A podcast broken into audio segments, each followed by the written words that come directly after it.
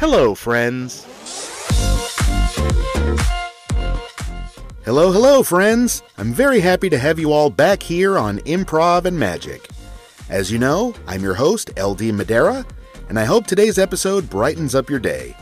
My guests today are two phenomenal improv actors who I've had the pleasure of playing with, mentoring, and watching them do their thing. They are David Hepburn and Alex Taylor, and together they are known as Cuzzins.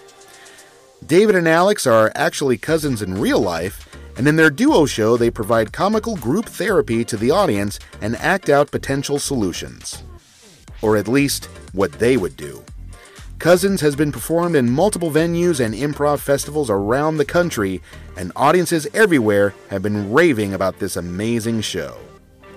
In this conversation, we share a lot of deep stuff and also laugh a whole lot. Be prepared to adjust your volume because many times we burst out in a lot of insane laughter. I love and appreciate these guys so much, and I hope you'll appreciate them too. Here are my guests David Hepburn and Alex Taylor.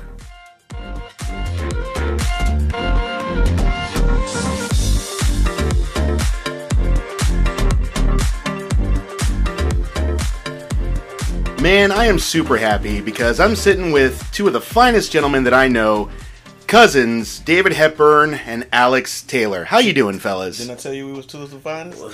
Well, we're good. yeah, we're better than good. We're the two of the finest. Absolutely. Yeah. Uh, I, I really love you What, guys a lot. I mean, you know, all the time, you two are always amazing me with your incredible range of talent. I mean, Hmm. you know, so much that comes out of you, Alex, and so much that comes out of you, David. And it's like there's, I, I'm constantly being surprised by you guys, by how talented you are. And there's always like something new that I discover. And I discover something new when I see you two perform. Um, how did you guys get reconnected? Because I know it was through improv, but how did y'all get reconnected? Well, first of all, I appreciate you citing like I knew that the juggling and introducing the penny farthing into the act was going to be something that people were not going to be ready for. So I'm glad that you at least caught that because a lot of people don't catch it. So thank you for that. Um, but yeah, by all means, Alex, how did what was it? Um, how did we? Was it? How did we reconnect? Yeah. Yeah, um, I started taking improv classes In secret, in stealth, at Just the Funny, 2017. and at a point where I didn't know what a just the funny was. Right, and um, Mm-hmm. so I th- and uh, one of my uh, the guys that I took the class with, his name is Jeff. He um, This is just an innocuous name. I don't think it's a real person. Jeff McNabb.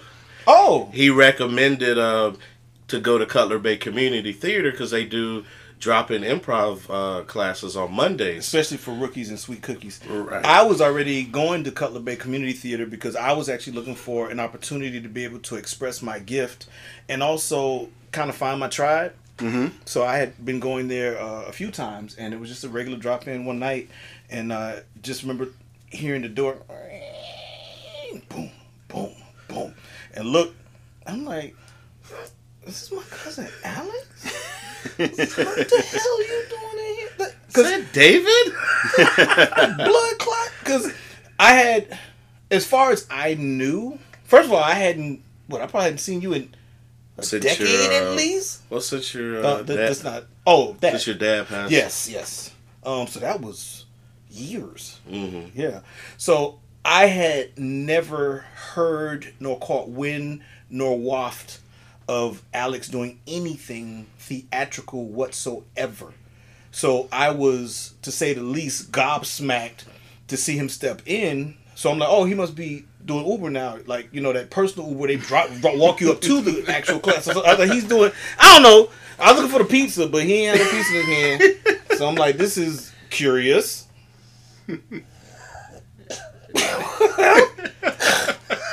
You have anything to say for yourself, pizza Uber, Uber pizza man? Um, honestly, it was just me looking. You know, I needed a change. I needed a shift. I needed some a pick me up in my life. Yeah. I had just um, I had just finished um, graduated from Nova with my MBA, Congratulations. and um, you know, it's just looking for a change because the MBA did not Change.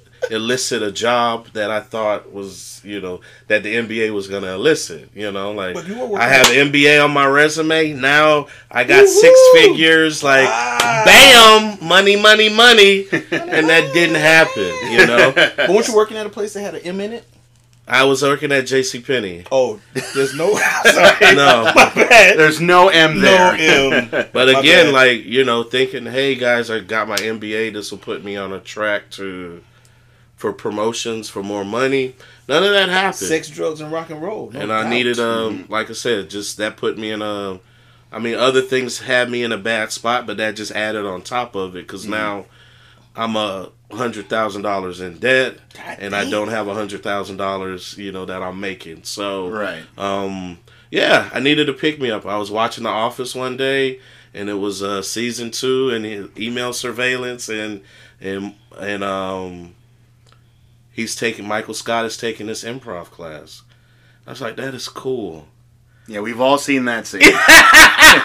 Ex- with the exception of me. I have not seen the You haven't seen that scene, scene. No, really? I have not seen Oh, you gotta watch it. Oh, I'm, I'm gonna. Matter of fact, I'll probably go watch it now if y'all don't mind pausing the podcast. Um, It's great because he just comes in and his thing is in every scene he just takes out a gun and shoots everybody. that's his email surveillance.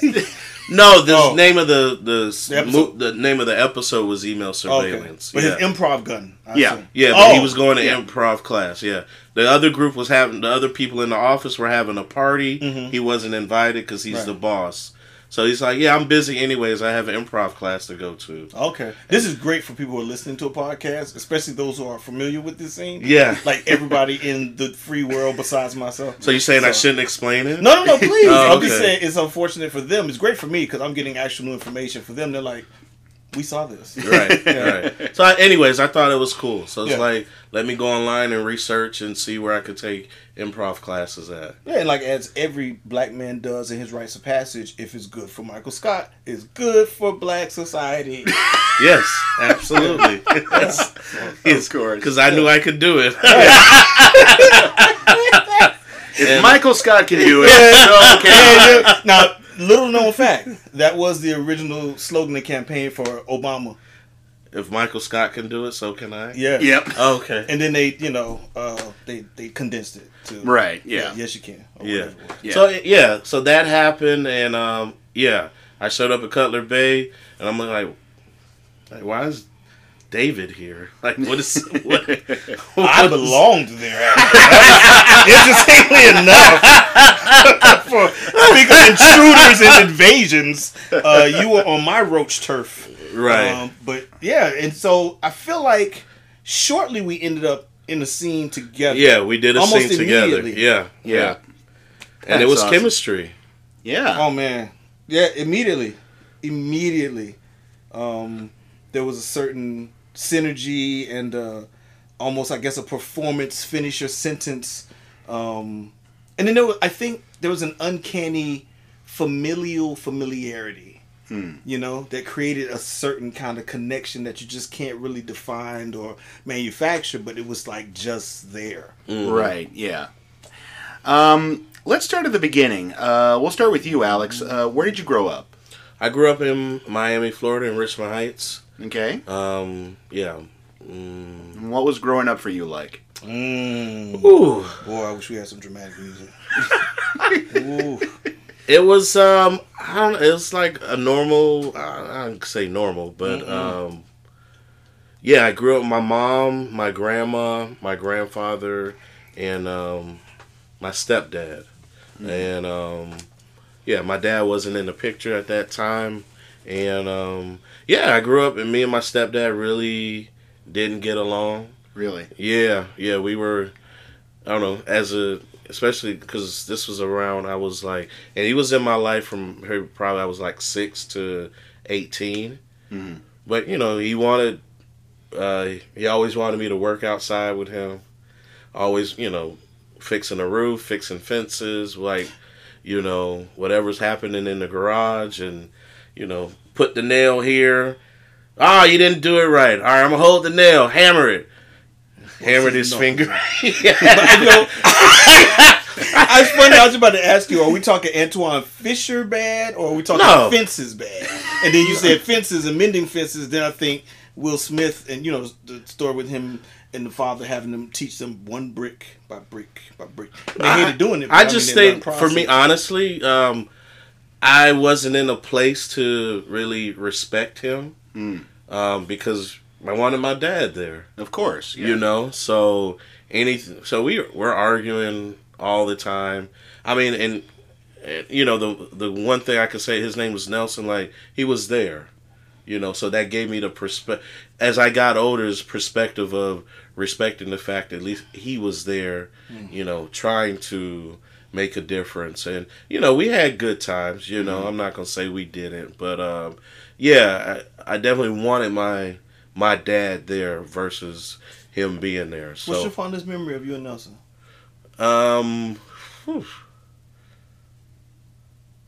um, you said Nelson had a stash of um of magazines and videos. Wait, Did y'all share together? No, he just he just you know you know as a young teenager, right? 14, 15, 16, you know, like So that was how you connected with your I remember those uh, road and track and auto and you know gearhead magazines. I'm, I'm presuming that's what you're talking about. Sure, yes, if that's what you want to call them. Yes, yes. Of course. Yes. Heads and tails and everything in between. That was yeah, that was a connection and um yeah, he would have Not what I expected. I'm trying so hard to take this seriously. But uh Nelson Oh was from God. Venezuela. Um, oh, was he really? Yeah, so that's another Nice. because we took two trips to Venezuela and Ooh. we were there for two weeks each time. The first time I got chicken pox, which is Really? Nice. yeah, on the way there, Oh, you okay. know, as I land, like I start breaking out, and Ah. Well, I thought you had so I had to spend pox. two weeks with chicken pox with you know the his family there. And And that they not a of fun experience. But they Yeah. took care of me, you know. Mm-hmm. So that was um, beautiful. You know, it was a beautiful experience. Ham, eggs, and you know, Mm-hmm. uh, what I forgot what the bread is called, but yeah, it was. Um, special bread. well, it was. It's, I- I'm not gonna say it's, I guess Venezuelan bread. I don't remember what the bread was called. Okay. It wasn't. It wasn't the bread that we. It wasn't had. Wonder Bread. It wasn't Wonder Bread. Gotcha. Right. So. Um, so all the Venezuelan listeners Yeah. can you know chime in and hit us up. Yeah. Let so, us know what so that was is. yeah. That was. did, did you ever end up warming up to your stepdad? Yeah, um, I guess as because eventually him and my mom broke up, like uh, right around the time I was uh, graduating from from high school. Um, so, of course, after that, then you know we started like at least I started warming up to him because again, gaining perspective and appreciating you know the fact that he was there. You know, Yeah. um, even though, like I said, I didn't um, always want him there, or Right, right. You know, um, yeah, I don't know how those other people have those relationships, but you know, I mean, there's the stepdad. You know, uh, Jesus had a stepdad, so you know, um, you look at that relationship. So um, yeah, you still appreciate, you still have perspective and appreciate that person being there. Can you expound on the connection between Jesus having a stepdad and I mean, you having a stepdad? Well, I mean, you know, it's just you know respecting the person that's giving you love as a Mm-hmm. father figure. Okay. You know, and and that's who was there for Jesus. You know, Yeah. um, you know, even though God was always there, but But step, Joseph was there. yeah, Yeah. showing them how to be a carpenter and his showing. mom prior to yeah. Gotcha. Yeah, I, I think this is David's subtle way of comparing you to Jesus. That's right. Thank. Well, I I, didn't I, do- want to make see. if I was- didn't do That's what it sound. You know, I wasn't No, I'm sure. I just- just wanted. To, I yeah. just yeah, We got just clarity. yeah. Yeah, yeah. Yeah. Uh, cool. Let's go to you, David. Uh, What? where did you grow up? Oh my God. I grew up in uh, sunny Richmond Heights, Florida. All the way live 305. Yeah, yeah. I don't know. if We don't actually have like an actual call out for it. But yeah, Richmond Heights, Florida. Okay, And what was growing up for you like? Um, I would say growing up for me was actually very good. Um, I, I feel like um, trauma free. Um, my parents divorced um, at an early age for me, but uh, my dad was like eight, nine minutes bicycle ride away. So he was always present. So I never had the feeling or the sense or the experience of a vacancy or an absence of my father. My father was always present. Um, and I was able to just go back and forth, which was actually fun because then it felt like I had two houses um, and two sets of different people who were making magnificent meals um, and different things I could be excited about from going from one to the other. Um, and um, yeah, I, I think I had a facility for art very early. Um, that talent was very present. I'm pretty confident I got it from my dad because my dad was also a painter. Um, and some of my fondest memories are him teaching me how to draw things from like making muscles. I used to remember, I remember making drawing muscles with like coins, and you'd use a penny, a nickel, a, a quarter in order to draw a, a larger muscle in an arm. I didn't know that. Uh, well, this is not like you know the Stanislavski method or like Da Vinci's technique for whatever. But I mean, just little things. Like you draw the little hindies in the sky that made birds. It'd just be like little upside down booties. Um, but just the time you would send, you would spend sitting and having somebody actually sit with you. Just the, the valuable, precious quality time of just being there and having him, you know, one cultivate this thing that I feel like I got from him, uh, inherited from him, but then also, um, just that again that that father son, um, you know, so to say, master teacher. Um, um, Miyagi? yeah, that too. But then also, Yeah. what's the Padawan and the, what's the other one? Uh, Oh. Darth Vader? Uh, Je- uh, Jedi Knight and Padawan. There you go. Oh. That. Yeah. Um, you you were in the right. You were in the right. Yeah, yeah, you're in you the were right universe. franchise. Yes. Not the dark side. no. Well, no, definitely the dark side. Darth Vader is absolutely my alter ego for sure. Um, but yeah, so it just you know, very fond memories of that. Uh, having a talent early was fun because you feel special and you feel like you're separated um, and recognized for this special thing. Um, and then I didn't, I didn't follow the intended course for people in my neighborhood as far as like the school. So, excuse me, I originally was supposed to go to I think FC Martin, which was the neighborhood school. At that time, they were taking, you know, uh, African American kids from our neighborhood and taking them outside the neighborhood and vice versa. So I ended up going to Gloria Floyd. Um, and that, again, was a great experience. And then from there, I went to magnet school. So that was Southwood. So all of my upbringing was multicultural, you know, and then being an artist, you already think broadly, you think out of the box, you kind of think atypically. Um, and I think all of that was like a really rich gumbo that I basically kept coming up in. Um, at a certain point, there was a separation from or deviation from like, you know, my neighborhood friends to then starting to deviate into having relationships in these schools that are outside of the neighborhood. And I remember one time there was a point where that kind of became a source of contention and it created a schism. You know, and there was some friends who you know, obviously are genuine friends and just love you and care about you. And then there's some friends who, for whatever reason, feel ostracized or decide that they don't understand or they're jealous, whatever it is, um, and they they attack you or malign you for it. But either way, you know that caused rifts um, and some separations. But I, I loved being in the arts. I loved being exposed to diversity.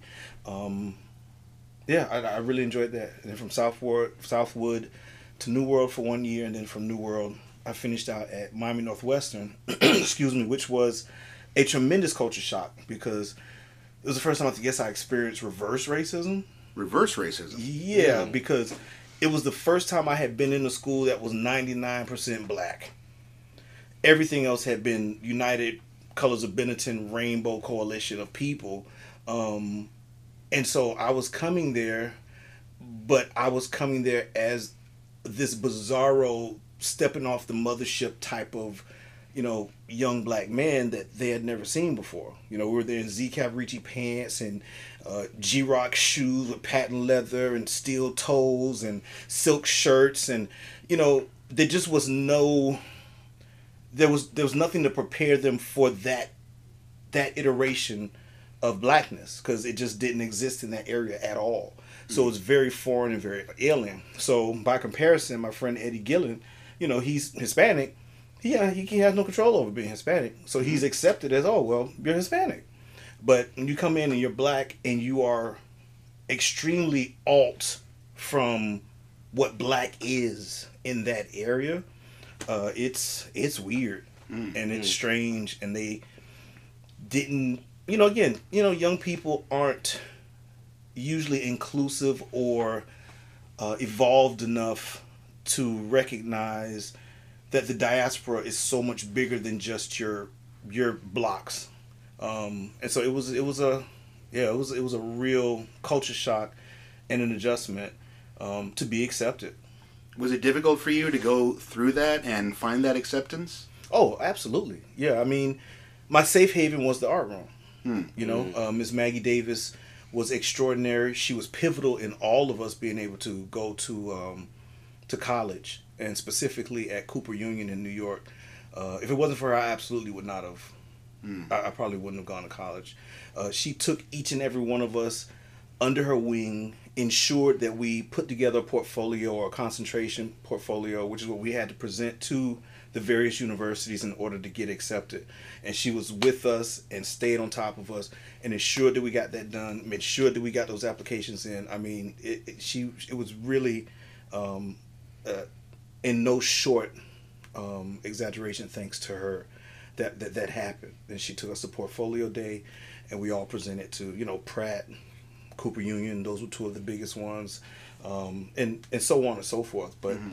yeah, the art room was where I could go and have sanctuary. You know, mm-hmm. the the, the lunch room was like mm. the arena mm. because you never knew where the fight was gonna j- pop off mm. at.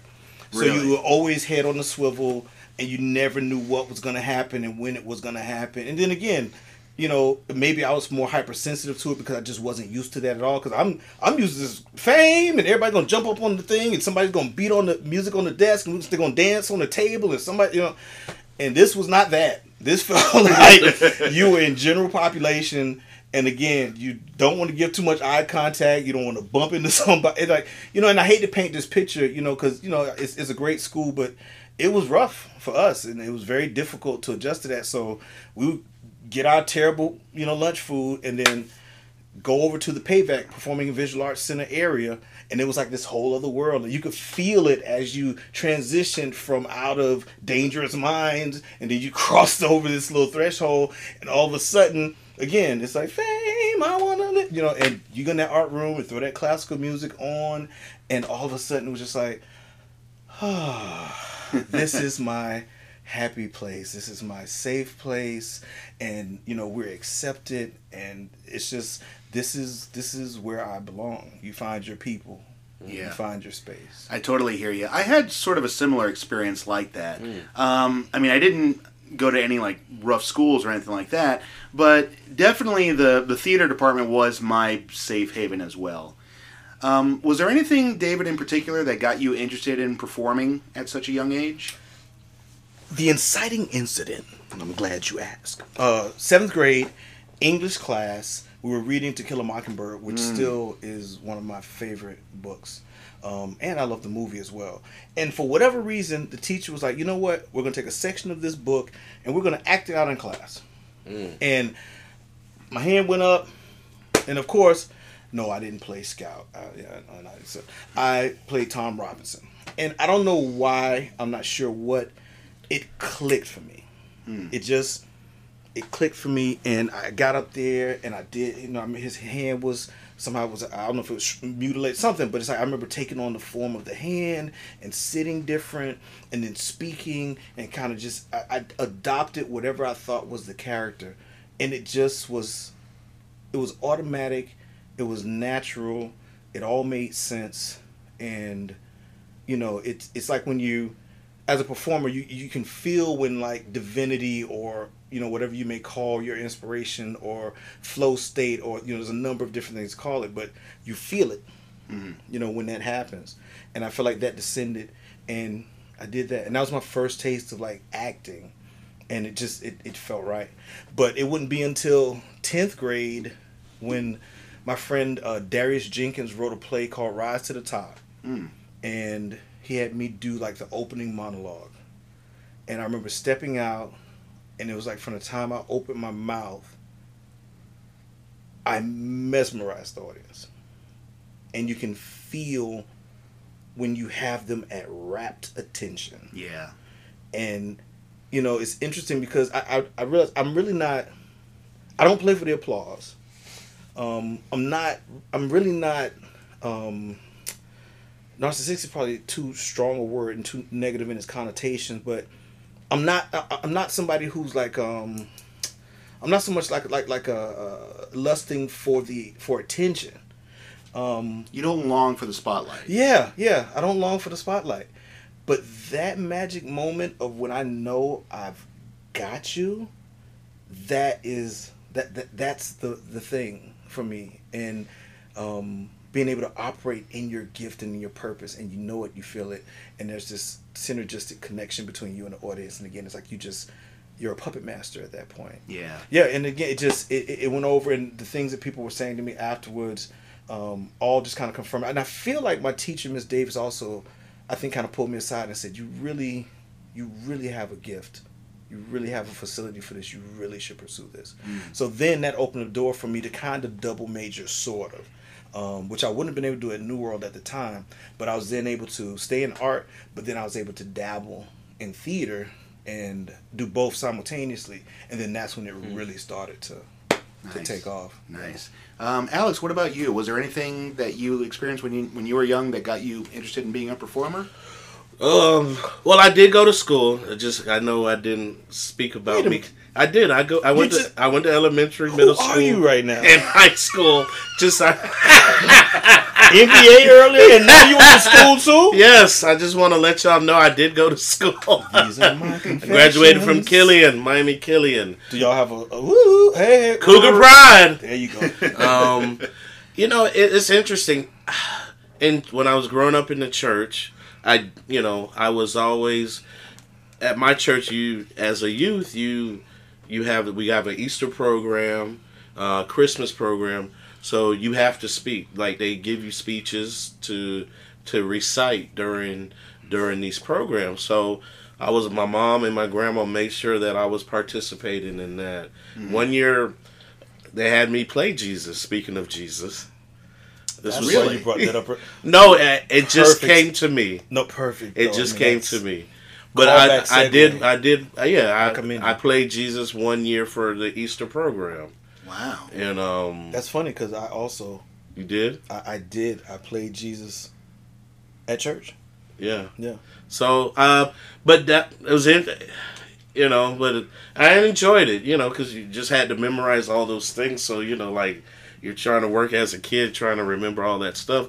So that was fun, but it never like that performance thing never. I felt comfortable speaking in in front of public, in front of the public, but it was never like I need to get up and perform. You didn't have a bug. The bug No. didn't bite you yet. And then high school, I was in a Black History play, um, where we would travel throughout the, we would travel throughout Miami and perform this Black History play. I don't remember what the play was called, but it was fun. Black History in Miami.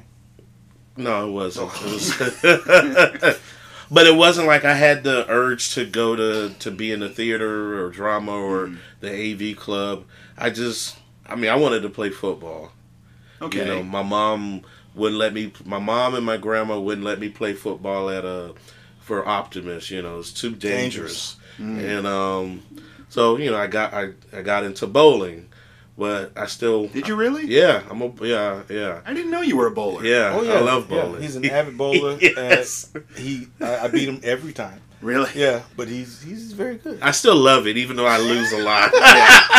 You know what's so funny? I, I tell Erica all the time. Whenever the day comes, whenever I retire, I, I would like Oh, to yes. join a bowling a Oh, bowling yes. team. Yes. Yes. You should start one and Yeah. don't wait until then.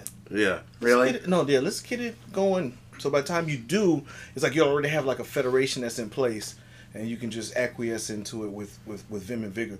Uh, how did you build up the confidence to be uh, comfortable with your your shirt off when you were playing Jesus? I had a thing. You had a sash, Yeah, like a toga. yeah. Okay. I have to worry about that. Yeah. Okay. I don't- the church Not like didn't want me historical showing accuracy. skin. that wasn't happening. So you weren't crucified, Jesus. No, No. no, Okay, no. okay. Uh-uh. It was uh, yeah, before that. Right. Um, and before the passion. of Christ. Yeah.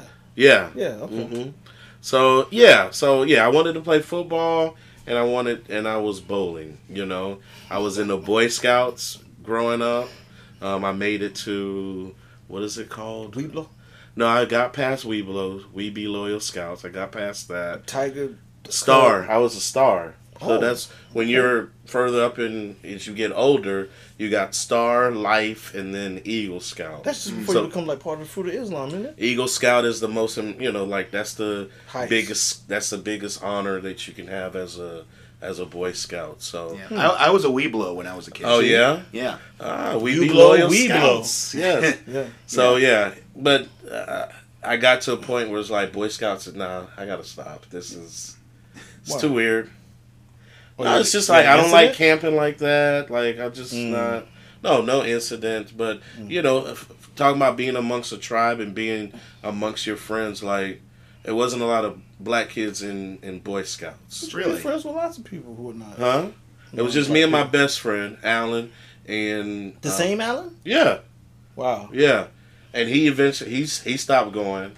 So it's like I'm by myself and just not really, even though we're Boy Scouts, just not really connecting with the other, the other kids that were there. So it's just like, yeah, I'm gonna stop doing this. You know, Uh, Jesus felt very lonely too when he was a child. Okay, thank you.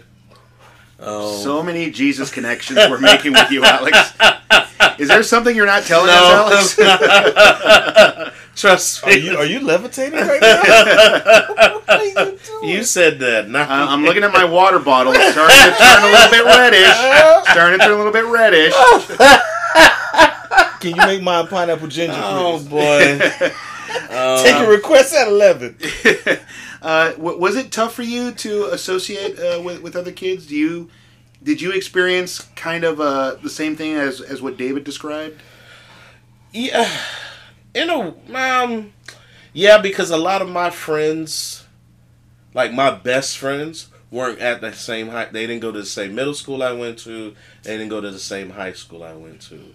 So like the you know the friends that I have till this day, like we all went to different schools. So that was um, you know just feeling um, yeah, in some instances feeling alone. Like even though you have friends at the school, right? But still just trying to like but you're not my best friend. Mm. So it's not you like yeah, we're con you know, we're connected but not like that deep connection. They So call that improv friends now, don't they? um yeah, like what? Yeah. Right. The phenomena of improv friends. Oh, Right. okay.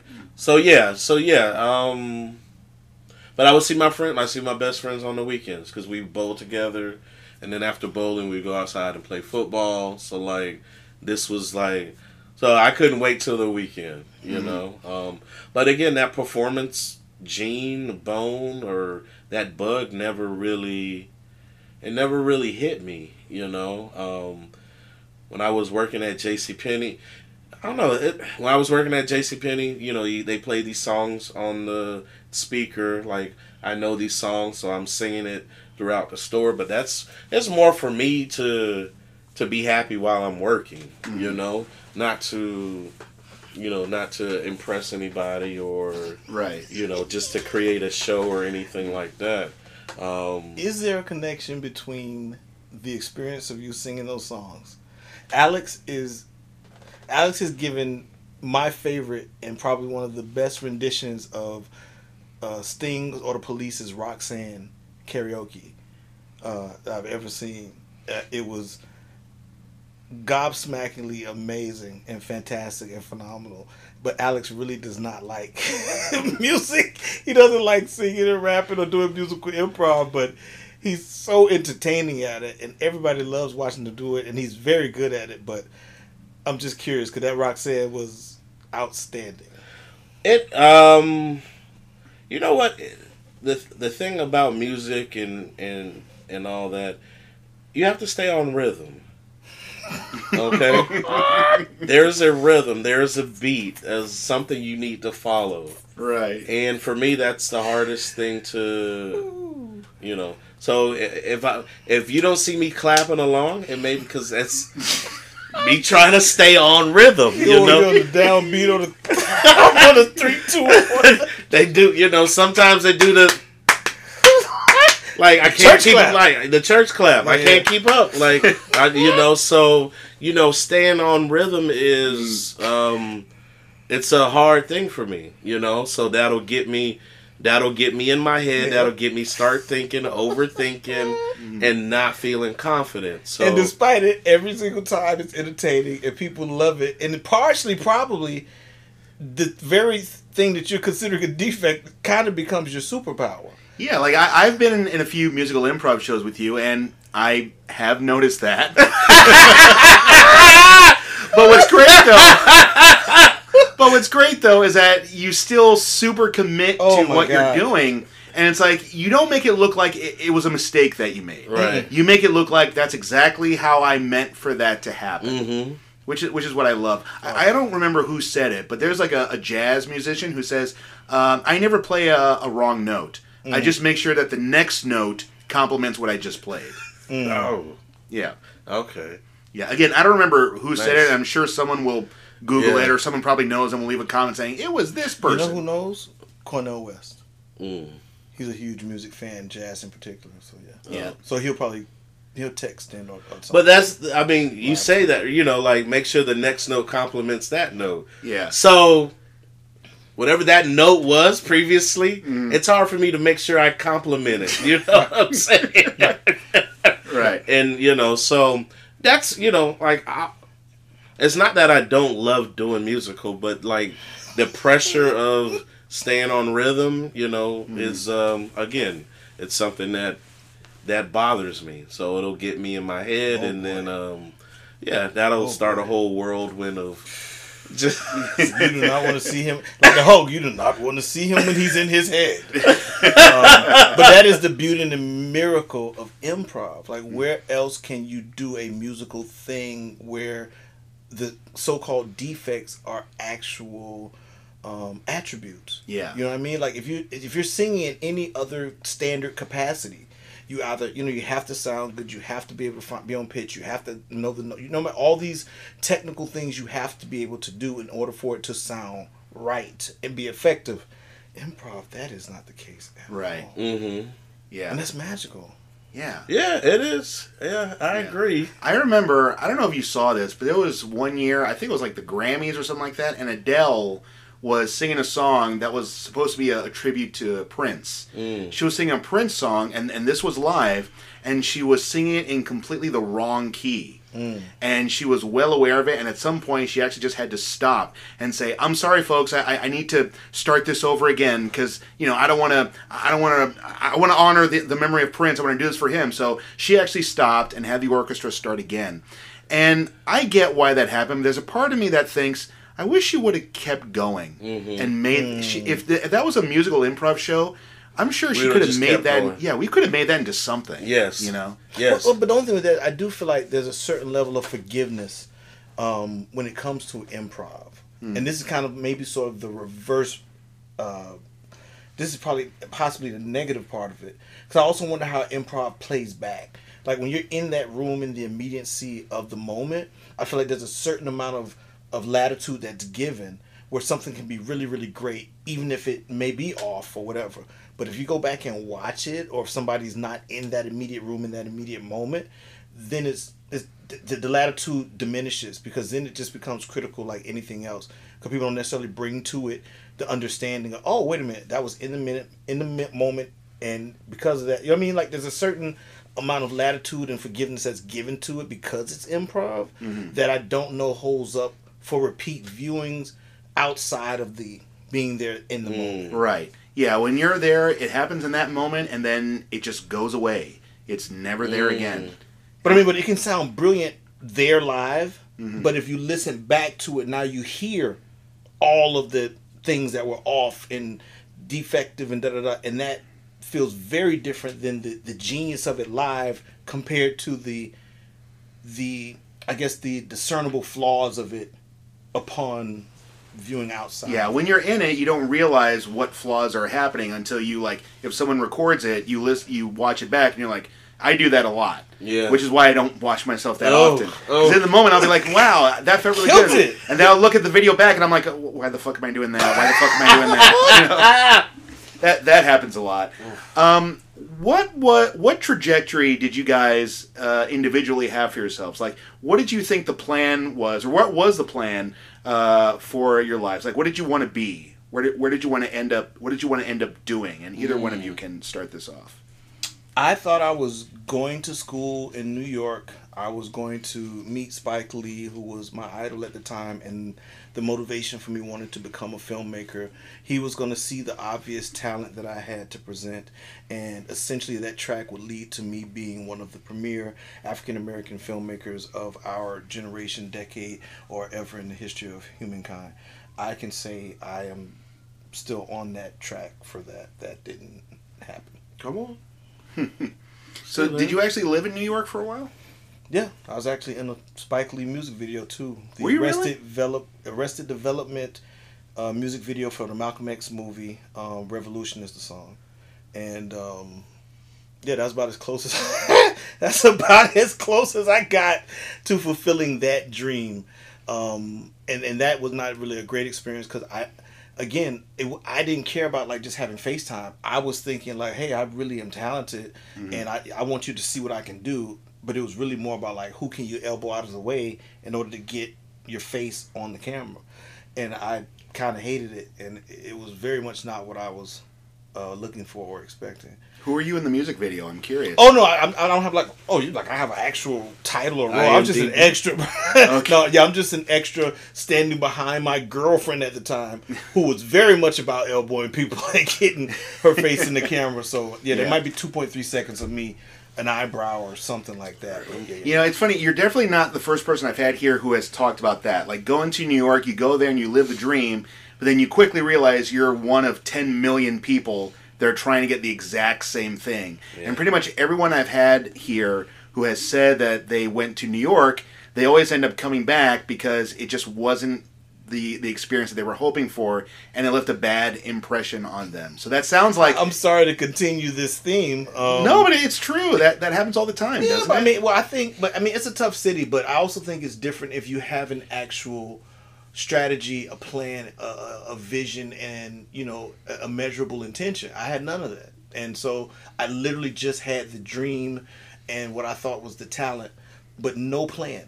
I had zero plan, and I had nobody to say, "Hey, you need to have a strategy for this in order to make this uh, achievable." I I literally was just thinking that like there's a scripture, you know, your gift will make room for itself. I really thought that being talented, somebody would see it, it would be recognized, it would be noticed, and then, you know, God would open the door and, you know, order my steps therefore and after that and it would just but I had no discernible plan or strategy for how it was gonna happen. It's so interesting because that's very similar to what I went through. I mean, I, did, I never went to New York, but I kind of felt the same way as you because I felt what well I, I'm talented. You know, I'm sure something's going to happen. And after I graduated college, I was doing okay for like two years. I was doing like a lot of plays. I got to do shows at Actors Playhouse, which is mm. big here in Miami. You know, it was in the children's theater, but I still counted it. Mm-hmm. And then like all of a sudden, I stopped getting callbacks and it got to a point where I was like, well, I, I guess I need to get a regular job, and you know now I work at a bank. You know, so what does that tell you? Um, what about you, Alex? What plans did you have for yourself? You mentioned that you got your MBA. Is that kind of the, traje- the trajectory that you thought you were going to have for your life? Yeah, well, actually, I wanted to be go, growing up from high up until college. Honestly, I wanted to be a marine biologist. Oh, really? Yeah, yeah, and then I saw. You saw. want to do biology or Marines. Uh, no, I wanted to be like studying about the ocean and stuff like that. Okay. The life, soldiers. marine life in the ocean. Thank you. Yeah, You know what's funny? Erica actually has a. Re- my wife has a really big interest in marine biology. Yeah. Oh, yeah, yeah. I love I like I love I love the ocean. I love um the animals in the ocean. I want to go shark in the shark cage Yeah. eventually. Yes, Yeah. yes. Um, I Man, tell you, oh, my wife's favorite time of year is Shark Week. shark. Week. She yes. gets so excited oh, about it's it. The sharks get excited too. Oh yeah. Oh yeah. the whales, the killer whales too. Yeah. that's another story. Anyway, Yeah. but yeah, I wanted to be, and then I, Shout out to Tilikum. and then um, shout out to what? Tilikum. Okay, the one that died. Did he? I thought he. Can you- I thought he went a Can we shout out Lolita maybe? Ooh, okay. Since Miami Throwback. reference, thank you. Throwback. Tilikum wasn't in Miami. No, Oh, okay. that's SeaWorld. Right, right. Yeah. Not Seaquarium. Right. Okay. Um, We anyways, didn't want to talk about what happened to Flip. um, yeah. Then I had to see what happened. What did, what did a biologist have to understand? And and I wasn't good at science, so yeah, I failed biology. I failed physical science. So it was like, all right. So then I transferred into like business economics, hmm. and I went to Florida A and M for college, and I wanted to get into their business school, but I didn't do good on my SATs. So hmm. to get into business, I couldn't. My I think my GPA was like a 3.0 or a 2.9, and I couldn't. So I didn't qualify for the business school because of my SAT scores. So they had another program called, um, which is in the College of Arts and Sciences, called economics, where I could take an economics class and minor in business. And then, you know, they set out these career paths for you. You'll be a manager, run your own business, stuff like that. And so I was still searching, and eventually I found a career in retail. Um, so I, you know, I, I started working at J.C. Penney, and you know that I thought I was going to be there for whatever 35 years, you know, and and retire and then go bowling, right? Have a bowling league, uh, be part of a bowling league. But yeah, it just didn't pan out that way. Yeah. Well, inter- improv, I think, interrupted that. Oh yeah, improv definitely interrupted Yeah. that, and it gave me a kick in the butt, and Yeah. It gave me it just gave me a perspective. Like you can, the job is, your job is not what defines you, or what you your work is not what defines you. You know, we grow up with that mindset, like you know, want to be a banker or an accountant or a lawyer, like, and this is what this is who I am. You know, and that that's just what you do. It doesn't define you. you are know? not your khakis. Right. So um so yeah, it just definitely gave me a perspective with improv that, you know, at my age I can try to do anything mm-hmm. and be successful at it. So And happy. and happy, yeah. Huh. So now I'm a teacher. So Oh, well, yeah. I love that. yeah. You're a, you're a substitute teacher. no, I'm a teacher oh, now. Oh, you're you're now a teacher. I'm man. a teacher now, yeah. I'm, Oh. certi- I'm a certified business education teacher. Cool. What grade level do you teach? Middle school. So you teach business to middle school kids. But them kids bring the business. I I taught math last year, um, and then yeah, this year I'm going to be teaching them business education. Mm. okay. So yeah, it's going to be interesting. I'm sure it is. Oh, I'm sure it is. That's a guarantee. Yeah, middle school. Yeah. Yeah. Shout out to middle school kids. But you guys are tough. Yeah. Well, you shared with us uh, what got you interested in improv. Mm-hmm. Uh, David, how did you discover improv? Um, hmm. I don't. I know what the journey was that got me to improv. I'm trying to think of how did it end up being actual improv. Um, like I said, I missed performing. I missed standing in what I thought was my gift, uh, being on stage or public speaking, acting. I definitely once I developed a love and a facility for acting, I definitely knew that that was something that I, I loved and was passionate about. I still ideally wanted to be a filmmaker to direct, but I still always love acting. Um, and so I was re- I was looking for community and an opportunity to perform, but I do not remember how that morphed um, or evolved into improv specifically. Um, yeah, that's interesting. I, I'm not sure. I just know I ended up on Meetup and somehow finding Cutler Bay Community Theater. I'm not sure why that stood out of you know all the possible improv things or places or what have you.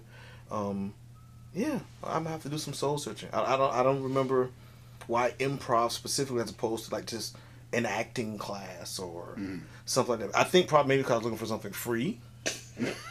I think Okay. that might have had something to do with it. True. Uh, but yeah, but I- it's, it's int- I, I haven't I haven't uh, yeah I, ha- I haven't thought about that. I I, I don't remember if there was something specifically that made it improv. So that was definitely the gateway in. So once I was at Cutler Bay Community Theater, then you know anything and everything after that improv um, that became available. It opened up that it opened the door to that world. Um, and at that point, then you just kind of go down the different paths as they become available. Um, the pandemic was very helpful as well in being able to broaden and blow up um, the possibilities of improv um, and utilizing it for everything for self-expression for mental health for um, you know again grounding in community et cetera et cetera but yeah that's interesting i'm gonna have to do some praying and some soul searching and meditation to figure out Well, what was it about improv that really appealed to you? Do you remember that? What was it that when you when it, however you found it, Mm-hmm. do you remember what it was that made you go, "There's something special here for me"? uh, improv was was very unique, and I have to say, uh, I can't shout out Cutler Bay Community Theater enough because one of the things wasn't so much even just the improv. That particular group of marvelous human beings um, were so genuine. It was one of the rarest places that I, I, I've I've rarely seen a group that is just like you know, if you have an event, everybody can come to it. It's not like, oh well, you know, Rochelle gonna be here, so that means Tiana can't come, and it's just everybody was so down for everybody. If somebody had a birthday party, everybody came, everybody celebrated. They got a chat that is still going right now on WhatsApp. That chat runs twenty four seven. Uh, that chat does not sleep. It does not sleep, and it just it's an organism that just keeps morphing and growing as they you know absorb more people into. It's wild, but they just seemingly just good people and really genuine. I, I remember I had been there not very long, and my birthday was coming up, and I was like, you know what, I'd love to take a road trip, and like five or six people were like, yeah, cool, let's do that, and we were on the road to, to do a road trip for my birthday mm. with people I hadn't known, you know, a, a month or so, however long it was. I remember even being concerned, like I don't know these people. Like, who did my, I'm always concerned about somebody stealing my my pancreas or my kidneys, and I'm just like I just don't know. But it was also part of where I was at that time of trying to step out there, take chances, and um, you know, you know, take some risks or what have you, but have adventures. Um, but they're just they were remarkable people. And that translated into the play as well. It was it was a safe space you could experiment. Um, you, you were accepted. You, you nothing you did was wrong per se. Obviously nothing gross but i'm saying but you know in that improv the improv ethos excuse me is so uniquely embracing and f- forgiving and it, it buoy it buoys you up and encourages you in a way and builds you up in a way that was just very very unique while at the same time giving you this platform within which to create cultivate grow explore and and hone your gift mm-hmm. So you were immediately accepted once you got into that. Yeah. oh yeah Yeah. oh yeah I found that, you know, because I also teach, and Alex, you teach as well, I think that's what keeps a lot of our students connected together because not only do they love doing something that, they, that they've never done before, but I, they also love that sense of community that quickly happens when you're in it. And, and I, that's what that's one of the reasons why I love this so much as well. community Yeah, all about the community. Um, Alex, when you discovered improv and you started coming here, what was it about it that made you feel like this is for me? Fun. The chicks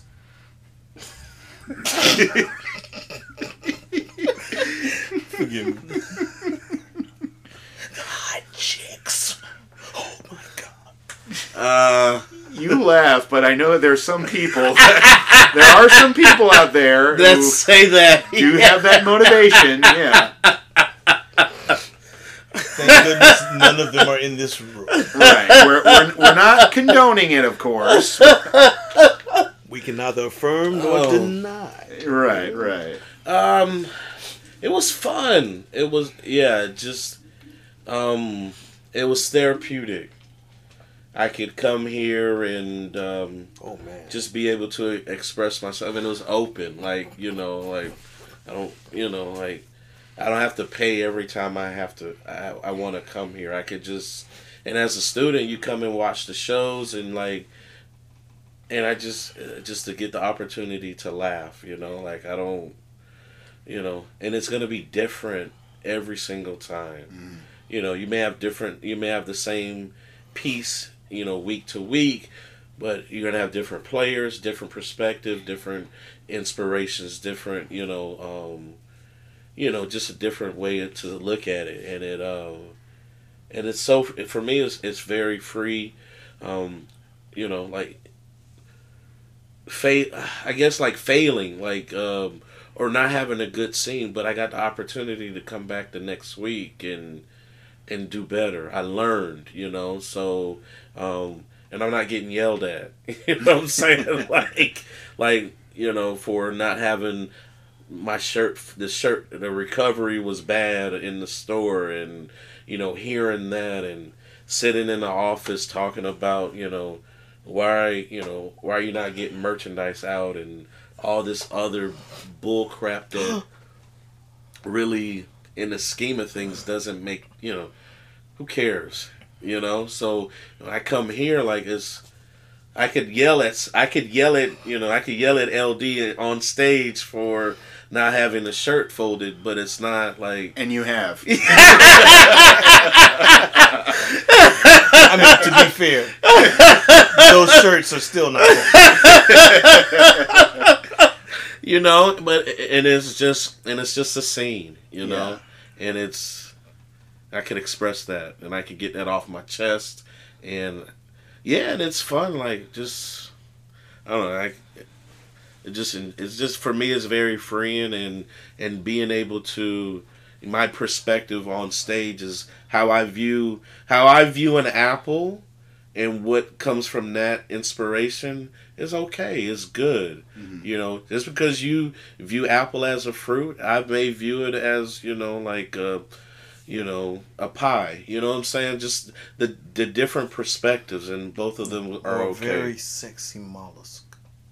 yeah okay. Or sexy worm right Right. And, and neither of those perspectives are wrong. exactly Yeah. exactly Especially the sexy one. and um you know that's it, it was very inspirational for me But you needed it at the time too. I do You need- knew- yeah, I no, still no, need it. Well, well, for damn sure. But Yeah. I'm saying at the time, you particularly, uh, if I'm not mistaken, you can correct me, but you, you were kind of searching yeah and feeling sort of out of place and not necessarily happy, and you had a place that was allowing you to, to kind of cure that very, you know what I'm saying, that kind of answered that longing, gave you belonging, Mm-hmm. and gave you a, a, a, a holodeck where you could just come and all that other, part of my language, BS, Mhm. as you said earlier, yeah um, didn't really matter. It was like kind of what you needed. I did, yeah, yeah, it definitely, yeah. Again, I was at the job. I, you know, I was just getting beat down a lot, you know, and just, you know, just a, a blow to your ego and like you're not good enough, and we're gonna keep showing you you're not good enough, you know, and this is why you stand. This is why you're still at this store. This is why you're still in this position because you're not good enough. I'm so glad you burned that place down. Oh, I'm sorry. We were still recording. um, the other thing, did you try any of the other pseudo improv places and stuff before you landed at JTF? Like, No. Did you have any other? No. Oh, no other basis Uh-uh. of comparison. Uh, JTF was cheaper than I think it was. no, that's same thing. Yeah, I think it was cheaper than Villain, and it was like okay. And then they had, I think the classes were like the next week or something like that. And then I think the other place was all the way up in in West Palm Beach or Broward County. Right. I was like, I'm not driving up there, and I'm not. I don't even know what this is. Right? Yeah, that's another thing. Like, I don't even this? know what am I signing up for. Like, so it's just very cautious, and you know, like saw the website, looked at, it, I was like, okay, it's legit, and it's close to.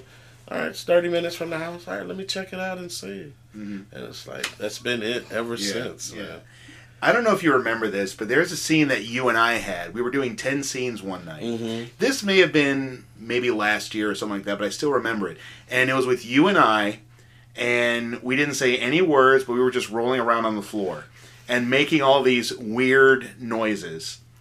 And that scene ended with us finishing rolling around and making noises, and I just go, one. And then we restarted the whole process again of rolling around the floor and making the weird noises as if, okay, this is our exercise routine that we have to do. Okay.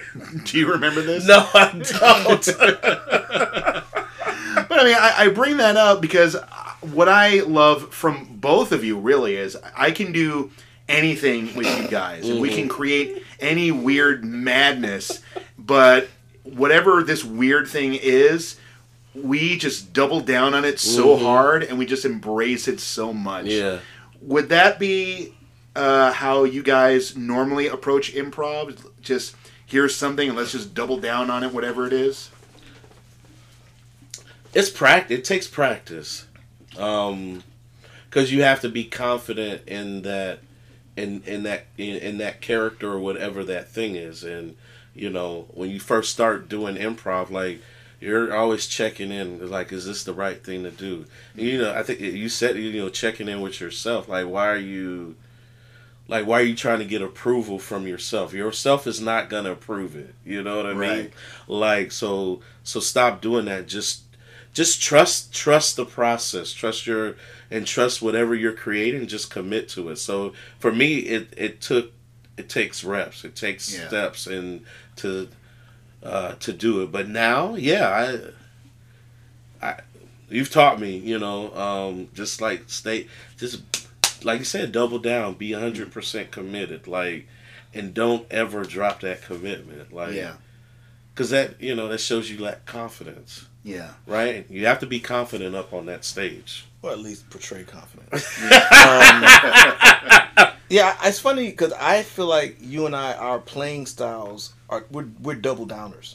Like this, just I feel like it's kind of innate. Even that first time that we played, yeah, I feel like we we played bold and big, and that's one of the things about us playing together is we're going to double down and we're going to push each other to quadruple down and so forth and so on.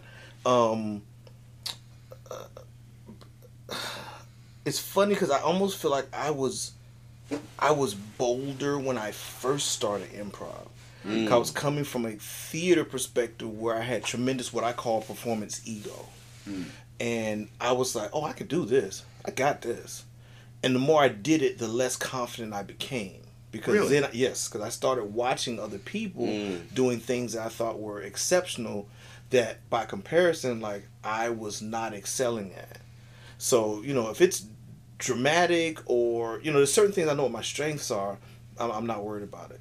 But the things where I feel like I am less, um, less uh, astute with, um, and I'm watching other people who just seem to just effortlessly excel at these things, then it started to make me really question um, my capabilities. So I I actually feel I got less confident Mm. um, the more I did it. Um, yeah, that's interesting. I had the pleasure, David, of actually having you as a student Mm. for the level three class, and I felt like, class. yeah, I, I felt like, you know, our level three, and I don't want to give too much away about how our classes work, but here at JTF, our level three class is when we start to incorporate more emotional connections into our scene work.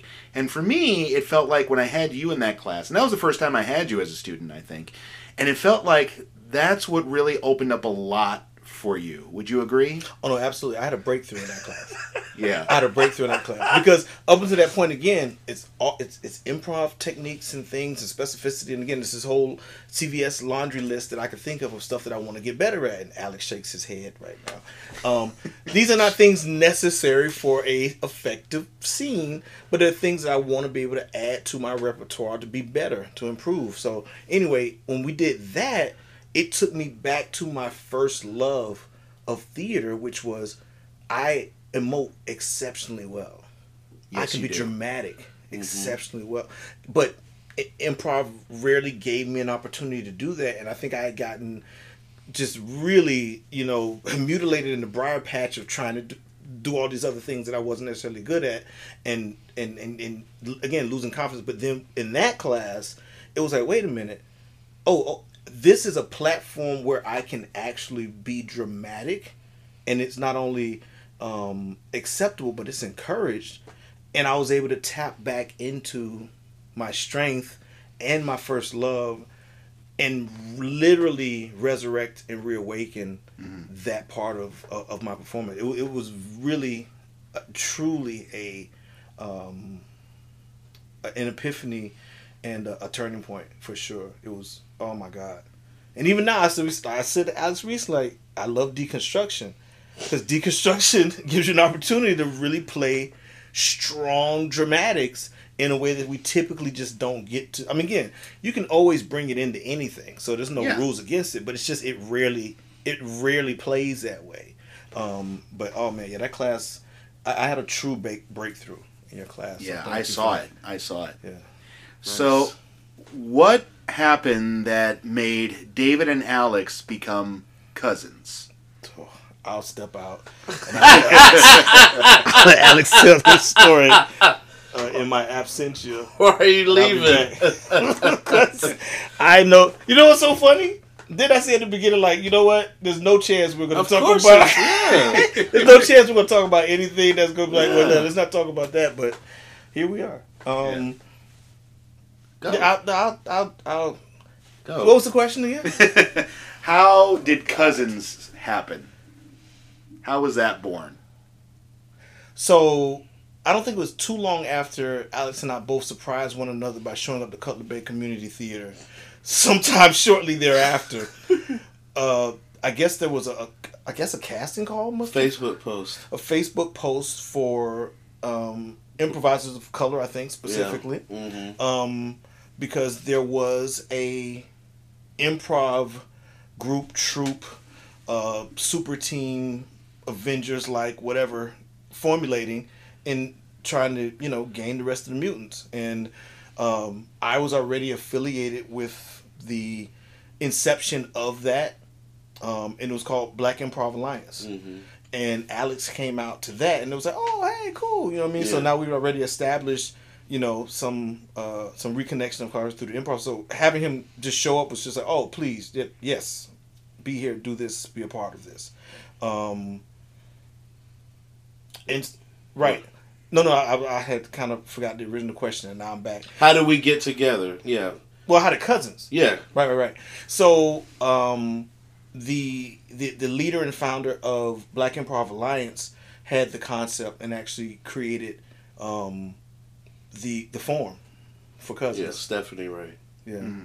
Yeah, she um, yeah, so you know, it was like four of us that eventually kind of became the became core Black Improv, yeah, the core Black of, Improv mm-hmm. Alliance, mm-hmm. and um, and so we all wanted to do like break off and do different pieces. Like we had the four of us that we did the forum called the Tyrone, mm-hmm. and then um, Stephanie and Daryl, uh, Patrice had their own thing.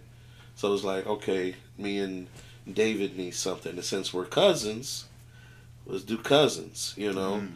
I mean, and she, and she she was brilliant at developing, creating, conceiving. You know, having had been in you know improv for I think over a decade by that time. Mm-hmm. I think, um, but also just had a, a, natural genius for being able to create forms and also kind of having an idea of what is out there, what's not out there, so that you can have something fresh and new. And so, yeah, yeah. that was the thing. Yeah, we were looking for something and I'm I was still I'm still a baby to improv, so I don't know oh, yeah. what's out there versus he was what isn't. So, um, Thank you. Um, but yeah, so she already had a form and had an idea and a concept, and then we kind of workshopped it all together. Yeah, and we're able to fine tune it into what it is. But it was certainly her brain, her brainchild for sure. Yeah, I've seen your show a couple of times, and it's always so exceptionally good. And it's also a very simple concept. It's a simple concept of what's your situation? Okay, here's what we would do. Right. exactly. Yes. And you've been able to take this out on the road. Yes. I, you've played this at various festivals across the country. What has the experience been like for you two to perform this in different areas and for different groups of people? Well, I'm thinking most of the time as improvisers, we're playing for improvisers. Mm-hmm. That's almost like a, you know, playing with a safety net, a bulletproof vest, a helmet, cushions, a styrofoam floor. I mean, it's, it's a very safe space to perform in, and I'm thankful for it, and it's a privilege to be able to do it. Radically different than taking it outside of the safety of the improv womb into the real world where people don't know what the hell you're doing or have no real preparation for what you're doing.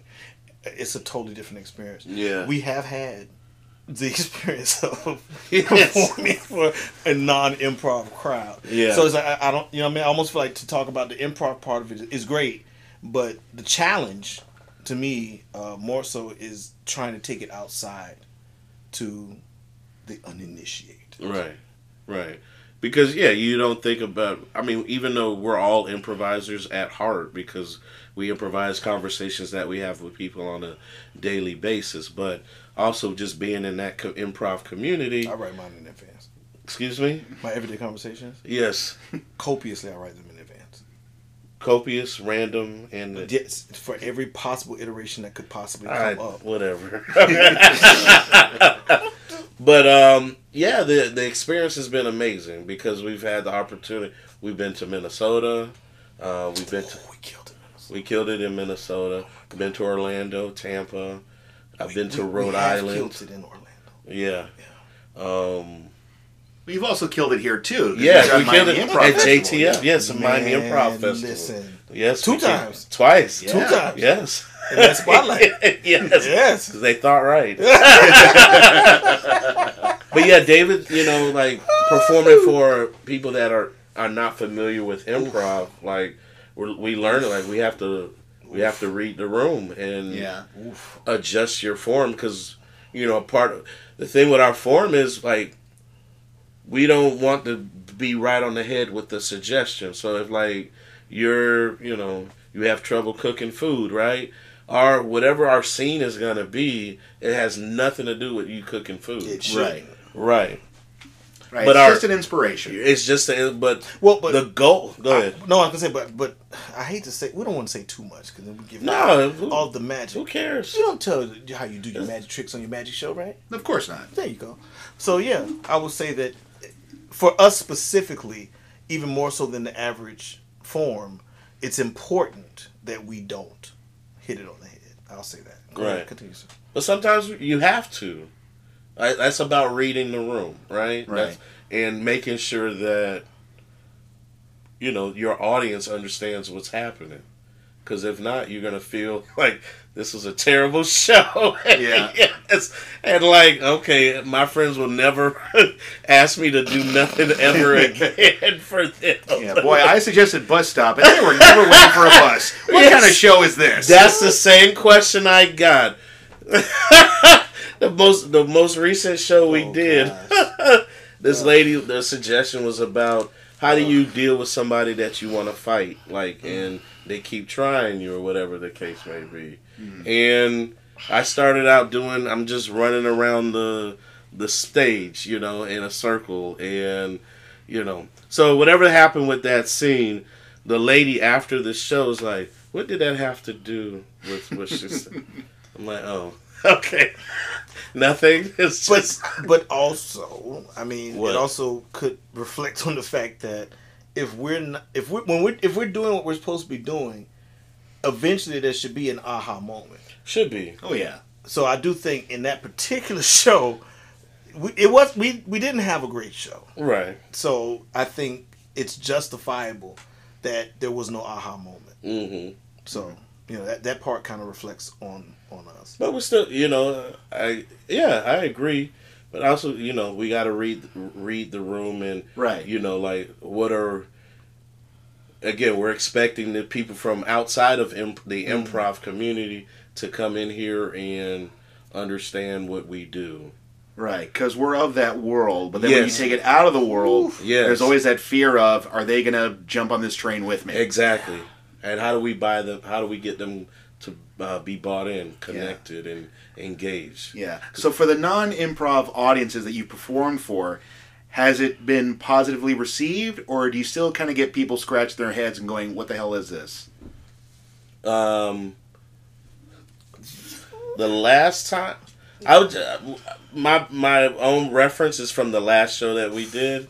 Not a good Head scratchers. Not Okay. Head scratchers. Not a good reference. Now I have a I have had a couple of friends that have come out to especially a countdown and in Minnesota and like uh, Mike one one of our cousins in in particular, you know, he came out and watched and it's like now how y'all gonna?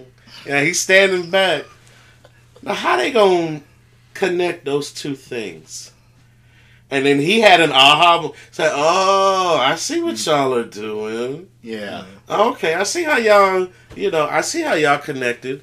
But how many, like, are we going to have that room full of 50 or 100 people that are going to do the same thing? Well, I mean, we had the retirement thing that we did for a friend of mine. Right. That went exceptionally well. Yeah. Um, and I feel like there was oh with the, the church thing with the kids, Yeah. right? That went well. Um, so yeah, I don't know.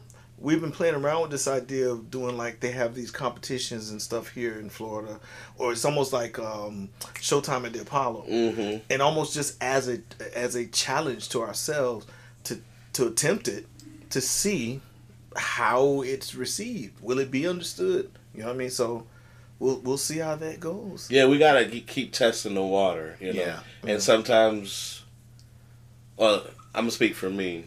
I have a fear of that. Do you really? Yeah, yeah, because like this our bread and like this is what we we we put our stamp on. This is our thing. Brand. This is our brand. This is you know so like I don't want to have those second thoughts like maybe we need to change something. You know mm-hmm. what I mean? Right. Because we weren't accepted for a five minute set and you know we because they didn't get what we were doing mm-hmm. You know so overcoming that um and when improv's you're gonna win and you're gonna lose an improv. Like you're gonna have failure you know but you get the opportunity another chance to do it again. So you know not worrying about that. So overcoming overcoming that fear is Yeah. yeah. Well, you know, the audience is always going to be the big X factor because that's the only part of the show that you never have any control over. Even if it, even in a room full of improvisers, Mhm. you know, I mean, even though they get it more, it's still the X factor. right It's the only part that you have no control over. And you know what I feel, and I apply this to my performance is, you may not understand what I'm doing, but at least you're entertained by it. right You know, it's like when you go to an art museum and you see like a Picasso or some sort of weird sculpture. You may not understand what the heck is going on there, but it hits you. It resonates with you somehow.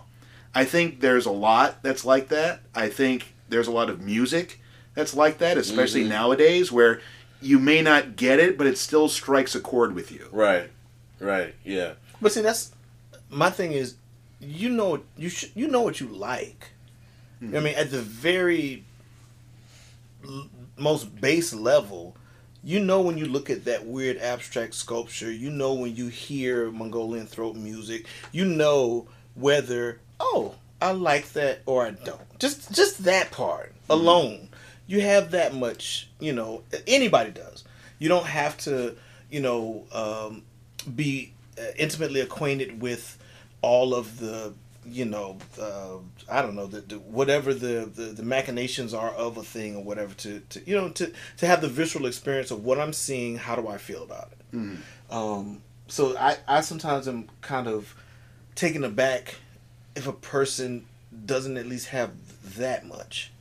Um I was in a play recently and um a play called Black Like Heat a mixtape. And you know it covers a myriad of the black male experience from you know sexual abuse to uh, toxic masculinity um, to identity to friendship to you know it covers a whole lot of things. It's very powerful, very potent, creates an atmosphere uh, that that men, black men specifically, but men in general, don't typically have to be able to be vulnerable with one another.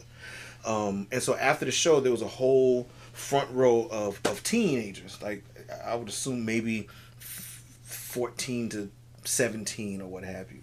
And I remember asking them specifically. Um, you know, I said we got this wonderful dais of these young Nubian kings. Um, you know, do you have any commentary on the show of anything that resonated for you specifically, or anything that you know, you know, any a takeaway, anything? Did you like it? Did you not like whatever? And got absolute silence. Just silence, and I, I, I didn't expect that. I would have expected even a goofy answer, even a throwaway answer, even a snide, anything, but to get absolutely nothing was was was stunning to me. And other of the cast members like, yeah, when I was that age, I would have did the same thing. I'd have sat there, I would have just been silent. I wouldn't have known how to process it. Mm. I wouldn't have had an answer or a response. Mm. But I'm like, that's so foreign from my my upbringing because, you know, again, being in magnet schools, you have to stand up and be able to articulate what you're doing as an artist and explain to us that Picasso or you know that that that that that um that that that blow up inflatable toilet whatever it is you got to be able to stand up and articulate it. So we were trained to be able to speak and articulate but I don't know it, it blows me away. That blows me away as well as not giving people commentary after a show that you liked or loved because I, I find that people don't seem to be particularly expressive. Alex and I talked about this a, a lot because um, it, it's it's it's important. I feel like you give what you want, and so it's very important to me to to let a person know if they've done something outstanding to really give it to them, and and, and if possible, give them as much detail and information as I can because I find that valuable. Yeah. But the kind of people that watch something like, yeah, it was cool.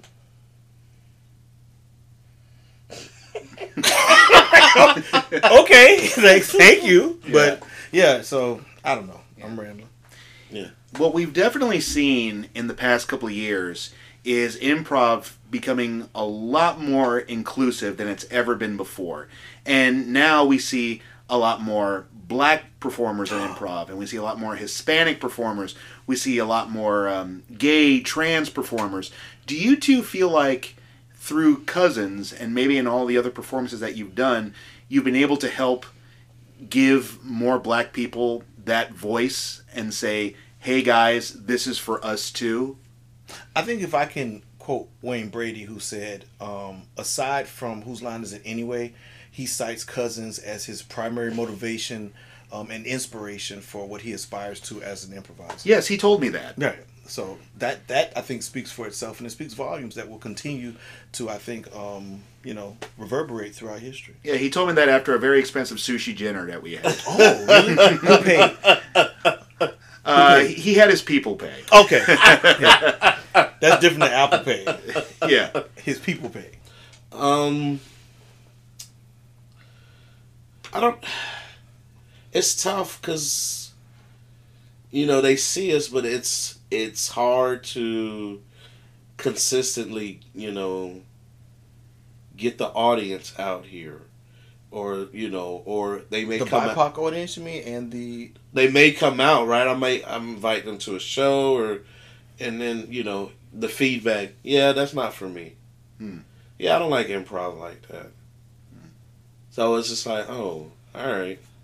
Um, so yeah, just trying to you know, especially in, in Miami, you know, um, and, you know, I invite some people. You know, they love the show, but they want to get up there and do it. No, mm. they wouldn't. You know, they wouldn't want to.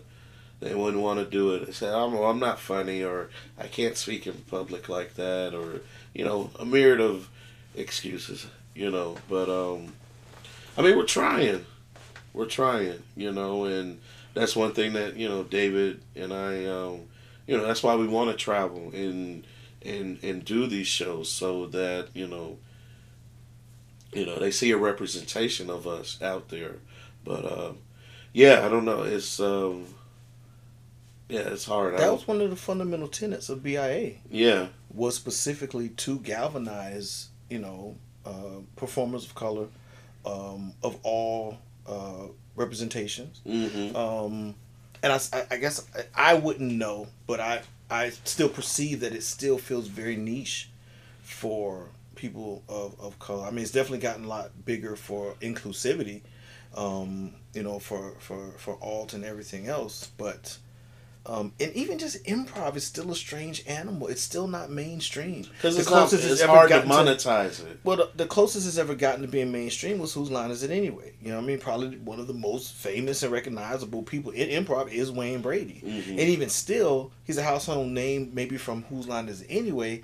But even then, you know, as talented as he is, he's still not necessarily in conversations with other, you know, African American performers who, who sing, dance, you know what the case may be. So it's it's still this weird it's still a weird underground hip hop kind of thing that, Mhm. and I don't know who's gonna break that ceiling or or make it, like I said, monetized in a way that it can be uh, commodified to the point that it's, I don't know, that it's digestible and palatable to the masses in a way that makes it a legitimate mainstream, um, you know, performance genre. I, it's I don't know. I don't know if that's what we were talking about, but that's what I was just thinking about. Well, how, well, what do you think if you had the Black people come out and support improv. God damn well, what do you think is the way to make it uh, mainstream, especially for uh, BIPOC audiences? Like, if you had to come up with, brainstorm an idea of how to make it available to the masses, what would you say those ideas would be? Boy, we should have got that in advance. Because honestly, I almost feel like I would have never thought I'd be giving this reference, but I almost feel like when I watch Nick Cannon's Wildin' Out, Hmm. it is the perfect vehicle for making improv uh, palatable as one hip, cool, modern, fun. Um, something that can travel. Mhm. Um, you got stars and celebrities. You integrate hip hop artists into like it is the perfect vehicle by which to bring it to the masses and say, "Hey, we're here. Look at how cool this is. Eat it up." I, I don't know how many seasons Wildin' Out has already been out. I Twenty. mean, so I don't know that it's I mean, yeah, they do improv. Yeah, yeah. It's Um, all improv, yeah. right? So I don't know how much of a hole it's punched in the in the universe. To, Yeah. Well, I think people who watch Wildin' Out may not realize that it's improv. Yeah. Yeah. So I mean that may be part of it, but I mean, but they I'm sure that they reiterate. I I, I don't even watch. I mean, I, I've I've only seen snippets here and there. So What? Oh my God, Nick! He's never gonna have us on.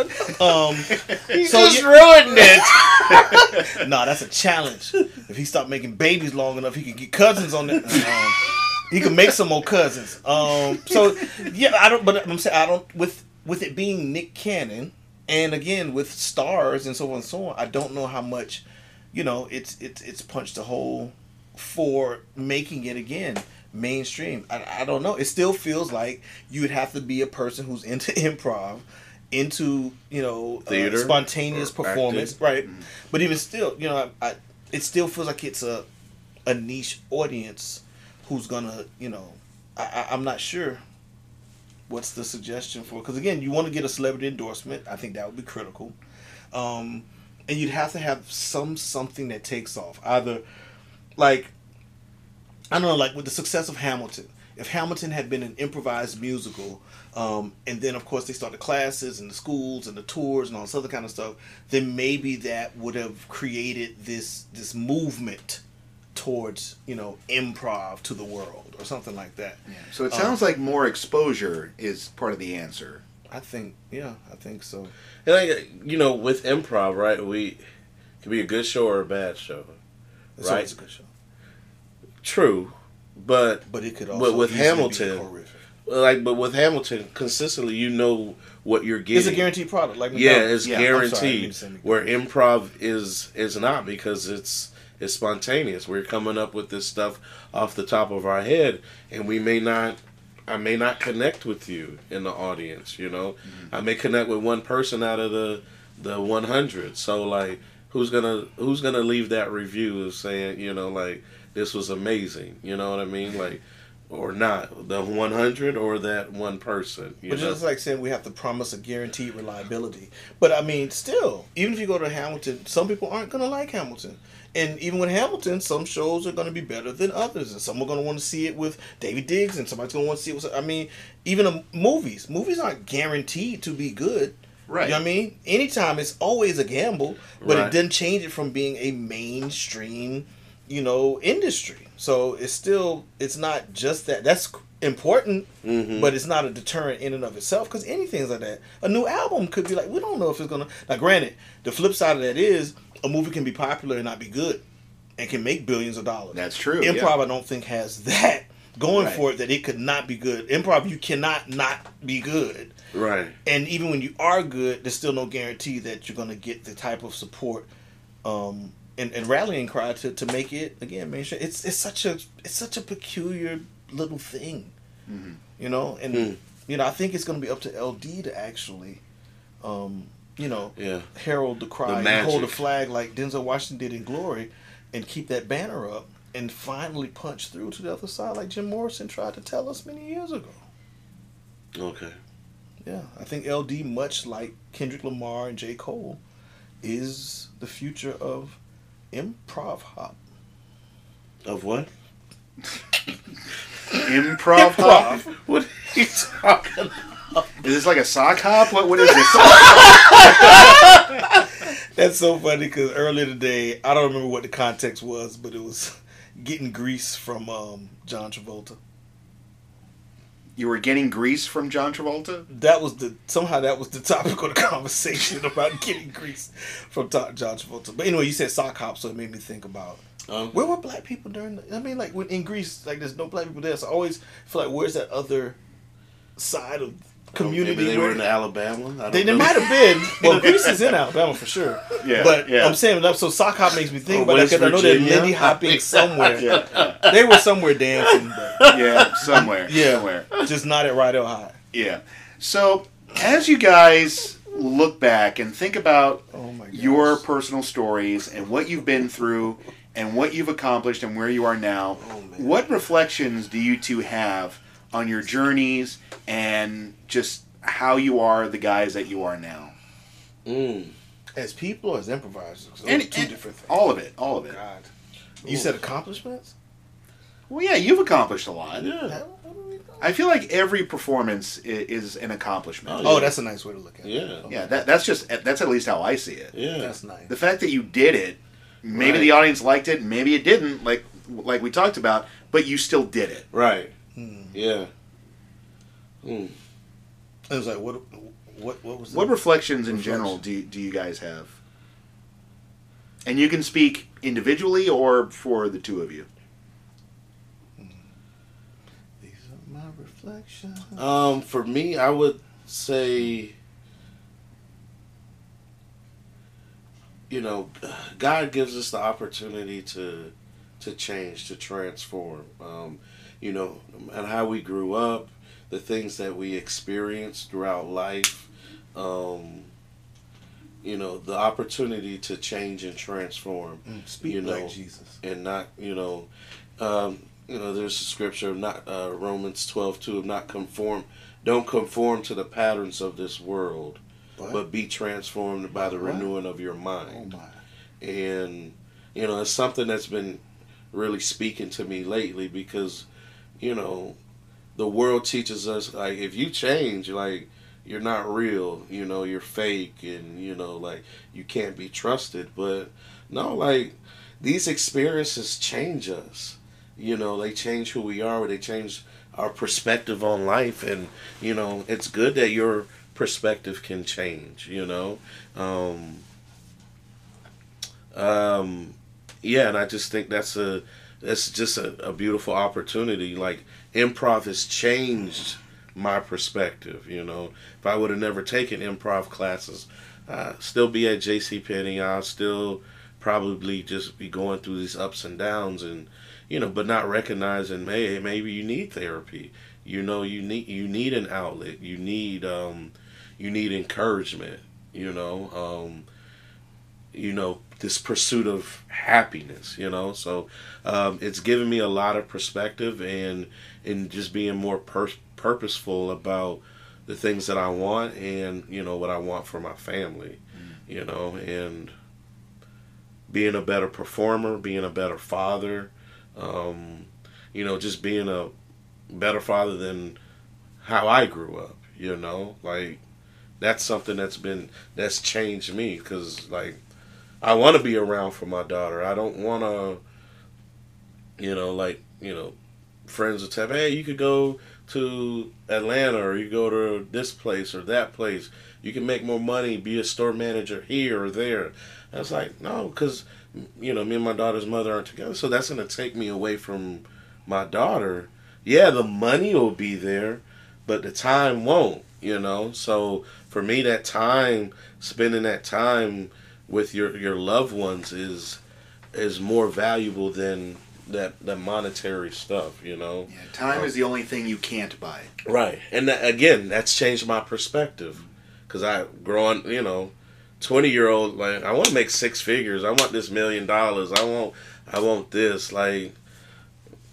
I don't. It helps, right? it helps if you have a, a million dollars, but it's like, like the time that you invested in that, like take it's coming away from your family, and like you only have memories to to build. Like those are those important things. So um i just for me i love the experience and and going through the ups and downs of improv and and performing. Um you know it makes you stronger. You know it makes you it makes me stronger and i just i love it. Even you know even though i get I overthink things and get worried about the performance aspect of it i still i still love it um, yeah. Yeah. Yeah. The Bible of improv, according to the Gospel of the Matrix, uh, piggybacking on what you were saying, free your mind, be transformed by the renewal or the freedom of your mind. Um, man, reflection. I guess I just think about um, being your full self. Mm. It's something that I'm still working on, still struggling with um, not holding back and you know being able to play with your full chest uh, with full confidence in who you are and your capabilities um, how vital it is to be able to embrace who you are to, to to get to the place where you can love yourself like my biggest goal in life is to get to the place where I can look at myself in the mirror and say there's no one else that I would rather be. Mm. And I'm absolutely not there. Um, but that is really, really the goal. And, you know, like having the um, breakthrough moment in your class, um, in reflection, I can think about different events via improv that have truly, truly helped to um, um, foment and, and, and, and really allow me moments that I could truly, truly, genuinely appreciate who I am as a performer and then, you know, uh, simultaneously as a person, um, which is really vital and helpful. Um, yeah, I think the, the reflections are to to be as true and honest and vulnerable. Um, but the journey to self love um, through performance, um, I think, is a, a profound and critical one. Uh, and it's a journey. And being able to, for me, learning how to be happy in the process, um, being able to embrace the process. Uh, again, things that I'm still very much struggling with and being able to get beyond trying to be good. You know, you want to be good, you want to excel, you want to, you know, hopefully start to begin to master whatever this thing is. But every step of that journey, reminding yourself to stay in the fun. Like mm. to hear you say, you know, I love it, I have to remind myself to get back to the place or to stay in the place of I'm doing this because I love it. Mm-hmm. And when you find that, you know, that is, again, you you, you make the jump in Yeah. the matrix. You make the jump. the magic you know the magic of improv you know we you know um it just how how scenes work out sometimes you know. We were in the show was it two weeks ago?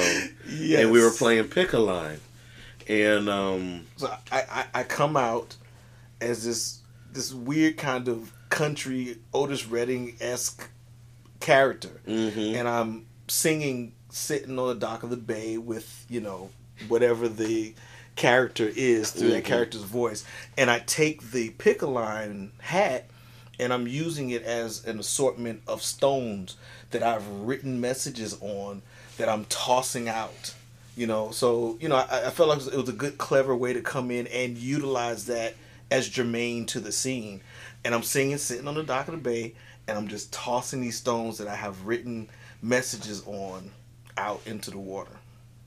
yeah i come out i do my silly walk and you know like and we're just we're ping ponging back and forth you know just this this conversation about you know who we are and um our relationship right? And um i forgot what his i forgot what your line said but it was you know he's expressing his love to me right? My line was, um, "Oops, I did it again," and I was like, "Yeah, I keep playing these Justin Timberlake songs," and she kept telling me to play Britney Spears, and I obviously was not paying attention, mm-hmm. you know. So you then, we had some kind of mix up about who a certain song was by. Right. yes, that's Otis Redding was. I mean, Justin Timberlake did not sing "Dock of the Bay." Right. so I'm like, but Justin did. Justin did an entire soul, uh, like a, a soul a celebration album where he did like Bill Withers. Da, da, da. Mhm. Obviously, this is not, happen- but that was what was happening in the scene. So yeah, there was this this this this album that Justin Timberlake had done. You know, retro soul, whatever. And then you know, and I expressed like you know, I just, you know what, I, I want to, I want you to make me feel like you know, this is my thing, and then I picked the line up, and it says, I want you to make me feel like a natural woman. Aretha Franklin. it's like you know and it just it just correlates with and you know pick a line you don't you don't see the line until you actually read it you know? Right. we have no idea what people are putting in this hat but you know the synergy the The kismet yeah. of me coming out singing old soul song. old soul songs right? Like and it's ending and, the, and funny it goes to a pop reference. Yes. And then back to and then justin being because we made reference to blue-eyed soul and then back to aretha franklin. You know i came out with an idea about tossing the stones mm-hmm, and sitting on the dock of the bay mm-hmm, that's it mm-hmm. that's all i had Yeah. And just to, you know, like, I don't know, it's just that magic there. Like, it, we don't know, we don't know how it happens. And I just, you know, I wish after we, you know, after they edited us, like, that's the magic of improv right there, you know. Yeah. And it happens so many times, like, you know. so if it happens so many times Yes. then is it really magic Yes. or are we just true magicians like ld mm. in a world where magic is real. And you know where that world persists? In improv. Black people come out here and get this magic. Come get the magic. Come get this black magic. yeah, I just, Come get this. That's gonna be our new slogan for 2023. Cousin, come get this black magic. sorry I went off on that tangent, but I just was No, thinking no, but, about- but it's great though. It's great. I mean, you're, you're so right. You're you're absolutely right. Boys, we've come to the last question. Oh, this is where we get to do some musical improv. Drop that beat! I'll leave. Yeah, because we need to be able to keep a beat now. So- And the one, and the three, and the six, and the seven. um, but here's the last question, and you guys can choose to answer this either as a group or individually. What's the one piece of advice that has served you well that you want everyone else to hear?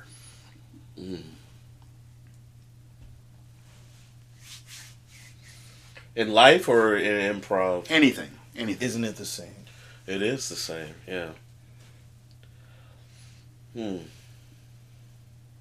You may have to pause the podcast. I mean, just off the top of my head, um, of just what I said earlier is just don't come, don't conform to the patterns of the world, but be transformed and renewed uh, by your mind. You know, um, yeah, just you know, change your perspective. You know, um, the world we come out of the we come into this world with um, chips on our shoulder, negativity, like all that stuff is comes at us, you know. Whereas more bad than than we what we perceive as good things happening for us, and you know, um, so we need to pursue that happiness, you know, and pursue that joy. Find those things that'll give us, you know, happiness and joy and peace and love, you know, because the negativity sometimes can bring you down. It could be, you know, just whatever's happening around you, your job, you know, like all these things coming at you, but you know, pursue that happiness. So just changing your perspective. We live in a world of tough competitors. And tonight, our little business had a really big night. But it wasn't nearly as good because I didn't have you there to share it. I couldn't see your face. I miss my wife. I'm sorry. Is I'm this a being pursuit of happiness? Is that- it's not. It's Jerry Maguire. oh, Um. Oh. I had no idea. I knew he was doing something. I'm so ridiculous. If I were thought he was really getting yeah. sincere. oh no, he's just doing freaking Jerry of all movies. And that would have been a perfect quote because there's the little thing at the end of something about like you know in life I've lived I've failed but ultimately you know I loved and my family was important and I wish you my type of happiness but I don't remember the quote so I will simply say um, it's not the room that matters but what you do in the room. Mm. Um, it was uh, told me he had a very crushing, terrible time uh, where I was getting kicked out of a high school. Um, and the dean of the school at that time told me that. Um, and it did, it stuck with me because it was so important to me that I be in this prestigious school in order to excel and, you know, um, to be successful. And despite, you know, getting out of that school, I still ended up in, you know, college with the same students I was in that school with. Um, so, you know, many paths, many ways to get there. Um, and it wasn't about that room. It wasn't about the particular prestigious place. Um, it's about the work that you do. Um, and so, whatever that is, however that applies, you know, don't get caught up into, you know, what you think is so important about the place, the room, or whatever the setting may be. But you being your full authentic self in that and excelling at who you are, being the best of who you are, um, is what's going to ultimately matter the most. Gentlemen, I had such a great time with you. Thank you. I think we're up for an, an, an Emmy or S. You have a or- quote that you live by? Um, you know, I, I've never thought about it uh, myself, and I asked this Ooh. question to everybody. Um, when I think of a really good one, uh, I'll, I'll share it. Okay. Can you give us a bad one? Uh, what's a bad worst one? you could think of? Yeah, like the, Oh, sure. Uh, you don't have to stay in rhythm. It's okay. When high brown meets a low brown walking along Broadway. Soon high brown hears no brown, it ain't a shame, and you're the blame. What's the use in prohibition? Oh. You produce the same condition. Crazy rhythm, here's goodbye to you.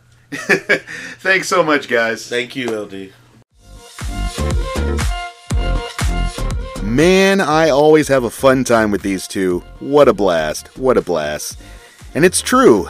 What matters is what you do in the room, not the room itself. My thanks to David Hepburn and Alex Taylor. Be sure to check out their show, Cuzzins. They perform all over the country and are just absolutely amazing. To all of you listening, my thanks to you as well. I always appreciate spending this time with you, and I hope I'm able to give you something interesting to listen to and maybe even help your day get better. You can find me online at my website, togetherbymyself.com, to learn about my solo improv show, and you can also find me on YouTube at my two channels, Together by Myself and LD Madeira Magic. There's a lot more fun to be had here on the podcast, so be sure to stay tuned for more. And if you're having a good time here, feel free to leave a review and give some stars. Enjoy your day, folks, and I'll see you again here on Improv and Magic.